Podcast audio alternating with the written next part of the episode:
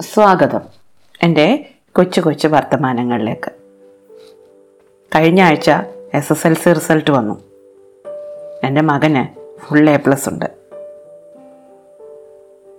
അവന് full A plus കിട്ടുമെന്ന് എനിക്ക് നേരത്തെ അറിയാമായിരുന്നുവെങ്കിലും റിസൾട്ട് അടുത്തപ്പോൾ ഒരിത്തിരി ടെൻഷൻ ഉണ്ടായിരുന്നു.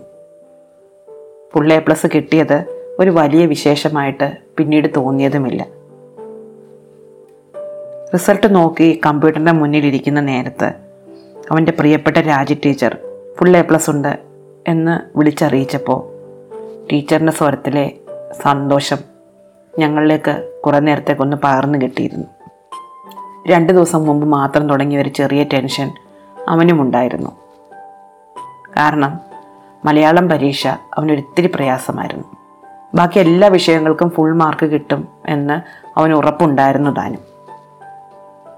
പത്തിൽ ഒന്ന് കുറഞ്ഞ് ഒൻപതായാലും അതിന് എട്ടായാലും ഒന്നുമില്ല എന്ന് ഞങ്ങൾ പരസ്പരം പറഞ്ഞിരുന്നെങ്കിലും. ഒരു ടെൻഷൻ. ടീച്ചറിന്റെയും അവന്റെ അപ്പൂപ്പന്റെയും അമ്മൂമ്മയുടെയും ഒക്കെ സന്തോഷം ഞങ്ങളുടെ സന്തോഷം കൂടിയായി. പക്ഷേ ഒരു തിര വന്ന് കയറി പോകുന്നത് പോലെ അതങ്ങ് പോവുകയും ചെയ്തു. സത്യത്തിൽ മറ്റുള്ള ആൾക്കാർ മധുരം ചോദിച്ചപ്പോഴാണ് അങ്ങനൊരു ചടങ്ങുണ്ടല്ലോ എന്ന് പോലും ഞങ്ങൾ ഓർത്തത്. ഇത്തവണ ഒരുപാട് ഫുൾ എ പ്ലസ്സുകളുണ്ട് ഇതൊന്നുമില്ലാതെയും എ പ്ലസ് കിട്ടുമായിരുന്നവരുടെ വിജയത്തിന്റെ നിറം കെടുത്തി കളഞ്ഞു ഇത് എന്ന് പറഞ്ഞിട്ട് കരഞ്ഞ ഒരു വിദ്യാർത്ഥിനിയെ പറ്റി ഞാൻ അടുത്തിടെ കേട്ടു. അവൾക്ക് ഫുൾ എ പ്ലസ് കിട്ടിയിട്ടുണ്ട്. പക്ഷേ അവൾ ഫുൾ എ പ്ലസ് കിട്ടും എന്ന് പ്രതീക്ഷിക്കാതിരുന്ന അവളുടെ ക്ലാസ്സിലെ കുറേ കുട്ടികൾക്ക് കൂടി ഫുൾ എ പ്ലസ് കിട്ടി. തോറ്റവർക്ക് കുഴിമന്തി വാഗ്ദാനം ചെയ്ത പരസ്യം പലയിടത്തും കണ്ടു. ഒന്നും രണ്ടും എ പ്ലസ് കുറഞ്ഞു പോയവരുടെ സങ്കടം ഒരുപാട് കണ്ടു. പക്ഷേ എല്ലാത്തിനും അപ്പുറം C B S E I C S സിക്കാരുടെ പുച്ചച്ചിരിയും കണ്ടു. മേൽപ്പറഞ്ഞ ഓരോ കാര്യങ്ങൾക്കും വിശദീകരണമോ മറുപടിയോ തരാൻ ഞാൻ ആളല്ലെങ്കിലും ഈ അവസാനം പറഞ്ഞ ചിരിയുണ്ടല്ലോ. അതിനെപ്പറ്റി എനിക്ക് പറയാതെ വയ്യ. എല്ലാ വെല്ലുവിളികളും നേരിട്ട് ധൈര്യമായി പരീക്ഷ എഴുതിയവരാണ് സ്റ്റേറ്റ് സിലബസിലുള്ള കുട്ടികൾ.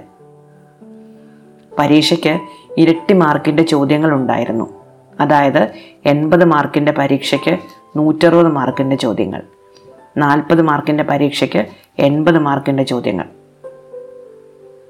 മൂന്ന് പേപ്പറുകളായിരുന്നു എൺപത് മാർക്ക് പരീക്ഷയ്ക്ക്.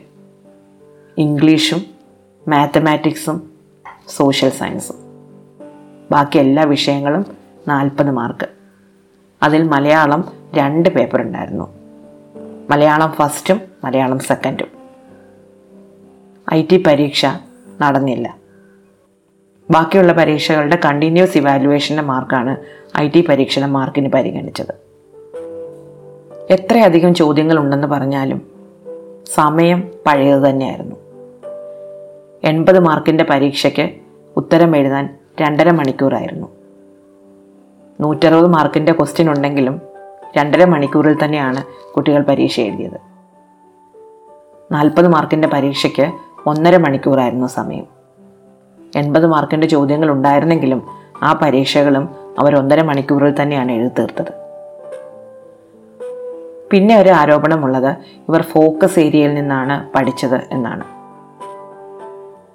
അതെ അവർ ഫോക്കസ് ഏരിയ മാത്രമാണ് പരീക്ഷയ്ക്ക് പഠിച്ചുകൊണ്ട് പോയത് മിക്കവരും. ചില കുട്ടികളെങ്കിലും ഫോക്കസ് ഏരിയയ്ക്ക് പുറത്തു നിന്ന് വരുമോ എന്ന് പേടിച്ച് ആ പാഠഭാഗങ്ങളും പഠിച്ചിട്ടുണ്ടായിരുന്നു. ഫോക്കസ് ഏരിയ പ്രഖ്യാപിച്ചത് മുഴുവൻ പുസ്തകവും പഠിപ്പിച്ചു കഴിഞ്ഞതിന് ശേഷമാണ്. അതായത് പരീക്ഷയ്ക്ക് വരും എന്ന് കരുതി കുട്ടികൾ പുസ്തകം മുഴുവൻ പഠിച്ചതിന് ശേഷമാണ് ഫോക്കസ് ഏരിയ പറഞ്ഞത്. പഠിക്കേണ്ടവർ ആവശ്യമുള്ളവർ മുഴുവനും പഠിച്ചു കഴിഞ്ഞിരുന്നു. സ്റ്റേറ്റ് സിലബസിലെ കുട്ടികളുടെ മുഖത്തേക്ക് ഒന്ന് നോക്കണം. ഇത്രയധികം ഉല്ലാസം മറ്റെവിടെയും കാണില്ല. പല പ്രൈവറ്റ് സ്കൂളുകളിലും കനത്ത ഫീസ് കൊടുത്ത് വില കൂടിയ പുസ്തകങ്ങൾ വാങ്ങി ഒരാവശ്യവുമില്ലെങ്കിൽ യൂണിഫോം വാങ്ങിയിട്ട് ക്യാമറയ്ക്ക് മുന്നിൽ അറ്റൻഷനായി ഇരുന്ന് ശ്വാസം മുട്ടുന്നില്ല ഇവരാരും. ഇവർക്ക് വിക്ടേഴ്സ് ചാനലിൽ ക്ലാസ് ഉണ്ട് അതിനുശേഷം അധ്യാപകർ സംശയം തീർത്തു കൊടുക്കുന്നുണ്ട്.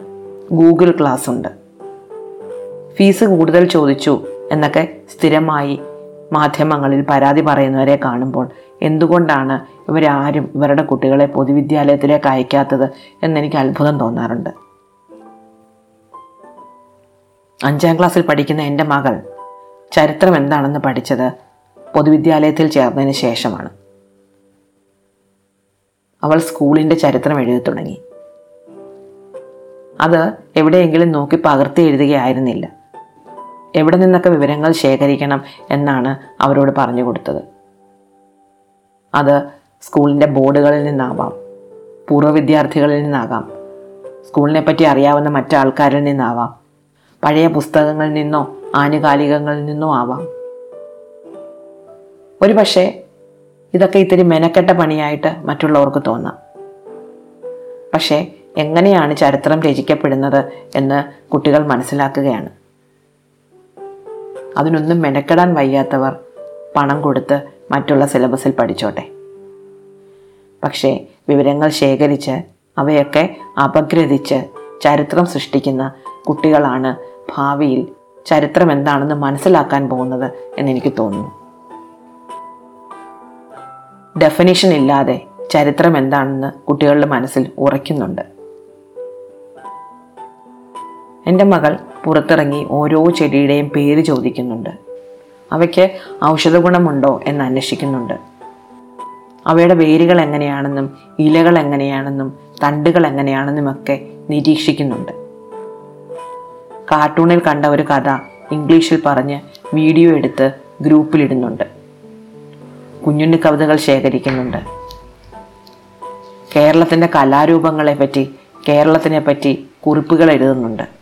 കണക്കുകൾ ജീവിതത്തിൽ പ്രയോഗിക്കുന്നുണ്ട്. പരീക്ഷയുടെ റിസൾട്ട് അവിടെ ഇരിക്കട്ടെ അതെന്തുമാകട്ടെ. പക്ഷേ പൊതുവിദ്യാഭ്യാസം തിരഞ്ഞെടുത്ത കുട്ടികൾ പൊതുവിദ്യാലയം തിരഞ്ഞെടുത്ത കുട്ടികൾ ഫുൾ എ പ്ലസ്സുകാർ തന്നെയാണ്. ജീവിത സാഹചര്യങ്ങൾ കൊണ്ട് വഴിതെറ്റിപ്പോകുന്ന ചെറിയൊരു ശതമാനത്തെ വെച്ച് അവരെ വിലയിരുത്തരുത്. അവർ ഗാലറിയിലെ കാഴ്ചക്കാരല്ല. ജീവിതം തൊട്ടറിയുന്നവരാണ്. നിർത്തട്ടെ. നന്ദി. നമസ്കാരം.